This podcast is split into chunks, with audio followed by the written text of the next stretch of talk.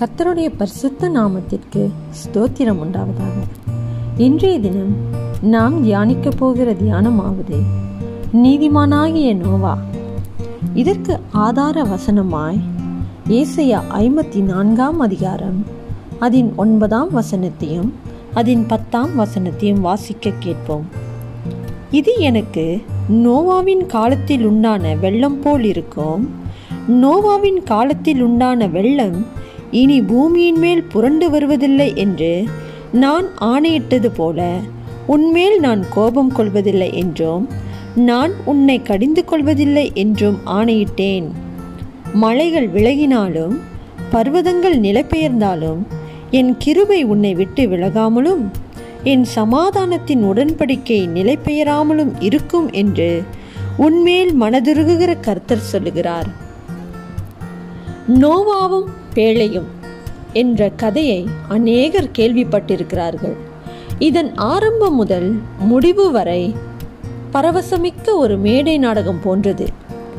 பூமியின் மேல் நடந்த சகல அக்கிரமங்களும் பொல்லாப்புகளும் தேவனை துக்கப்படுத்தியது என்றும் பூமியிலே மனுஷனை உண்டாக்கியதற்காக தேவன் மனஸ்தாபப்பட்டார் என்றும் வேதம் நமக்கு கூறுகிறது. தேவனுடைய நேர்த்தியான சகல சிருஷ்டிகளையும் மோசமாக பாதிக்கும் அளவுக்கு மனிதனின் பாவமானது அவ்வளவு பொல்லாப்பாய் இருந்தது.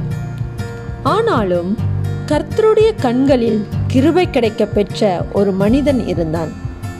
நோவா தன் காலத்தில் இருந்தவர்களுக்குள்ளே நீதிமானும் உத்தமனுமாய் இருந்தான்.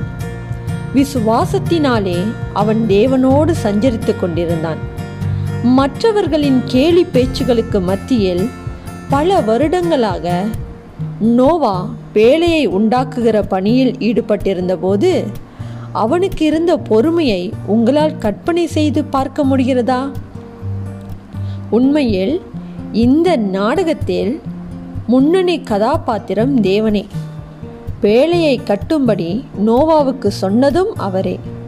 பேழைக்குள் இருந்த நோவாவையும் அவன் குடும்பத்தினரையும் சகல மிருக ஜீவன்களையும் ஜல பிரளயத்திலிருந்து காப்பாற்றியவரும் தேவன்தான்.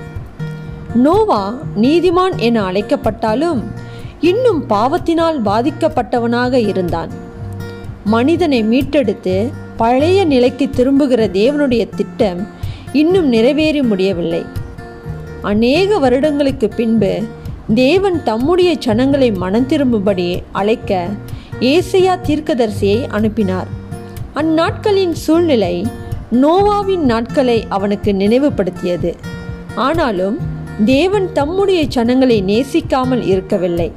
சற்று முன்னதாக ஏசையா ஐம்பத்தி மூன்றாம் அதிகாரத்தில் தம்முடைய நீதியுள்ள ஊழியக்காரர் வருவார் என்றும் அவர் சகல ஜனங்களின் பாவங்களையும் தம்மேல் ஏற்றுக்கொள்வார் என்றும் தேவன் வாக்கு பண்ணினார். அந்த ஊழியக்காரர் இயேசு கிறிஸ்துவே. தேவன் தம்முடைய அன்பினாலே நம்மை ரட்சித்து நம் பாவங்களை நம்மை விட்டு முற்றிலும் அகற்றுவதற்கு ஒரு வழியை உண்டு பண்ணியிருக்கிறார்.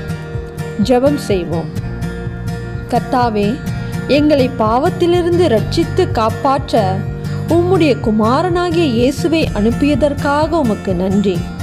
எங்கள் பாவங்களை மன்னித்ததற்காகவும் உலகம் முழுவதையும் மீட்பதற்காகவும் நீர் பண்ணின வாக்கு பண்ணினதற்காகவும் உமக்கு நன்றி. இயேசுவின் நாமத்தினாலே செபிக்கிறோம். ஆமேன்.